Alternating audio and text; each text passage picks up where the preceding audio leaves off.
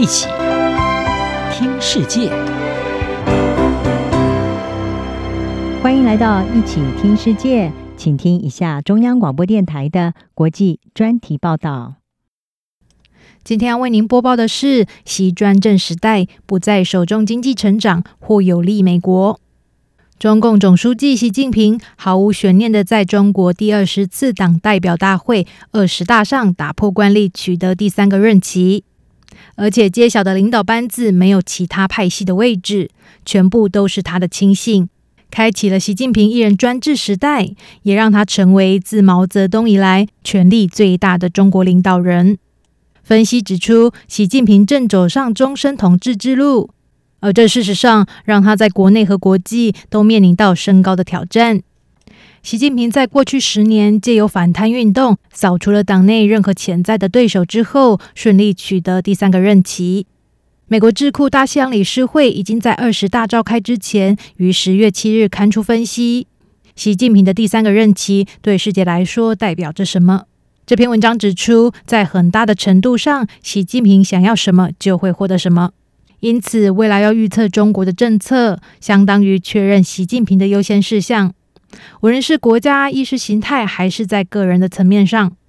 而这样的结果是，中国的决策越来越依赖一个人的决定，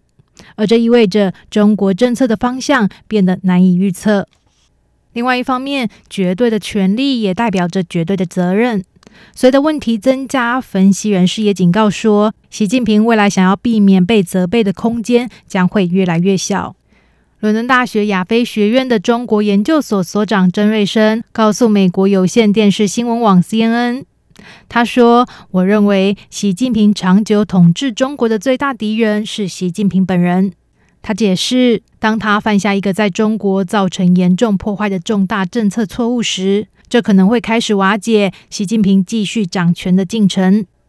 但目前看来，距离习近平交出统治权力仍遥遥无期。外媒分析，对于下一个五年掌握全权的习近平，已经显示出对于国际情势的紧张。而金融和科技等产业人士则担忧，习家军掌政之下，优先考虑意识形态和巩固权力，将以牺牲经济增长为代价。《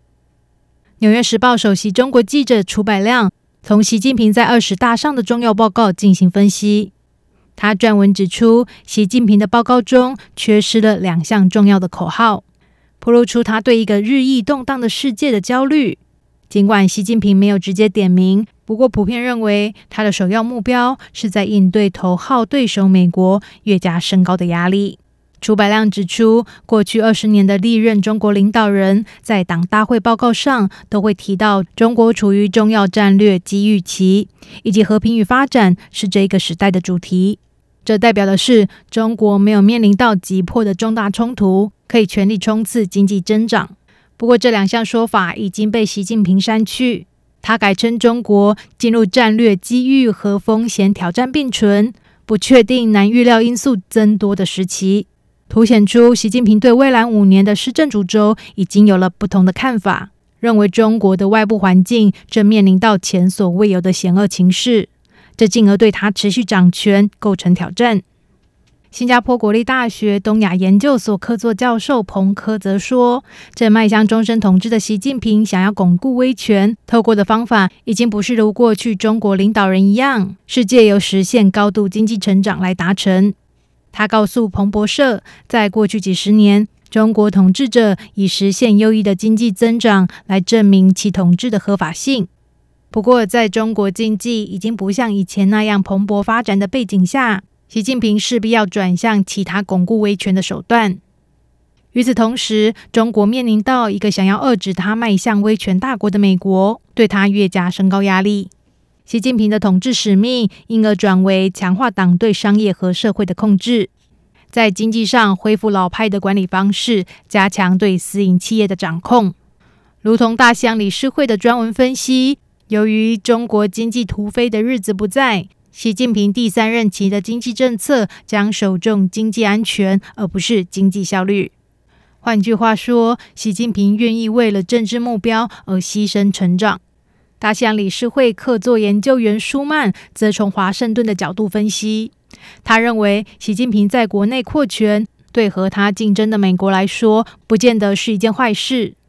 舒曼在他的推特上说：“二十大的结果实际上是一个相当不错的结果，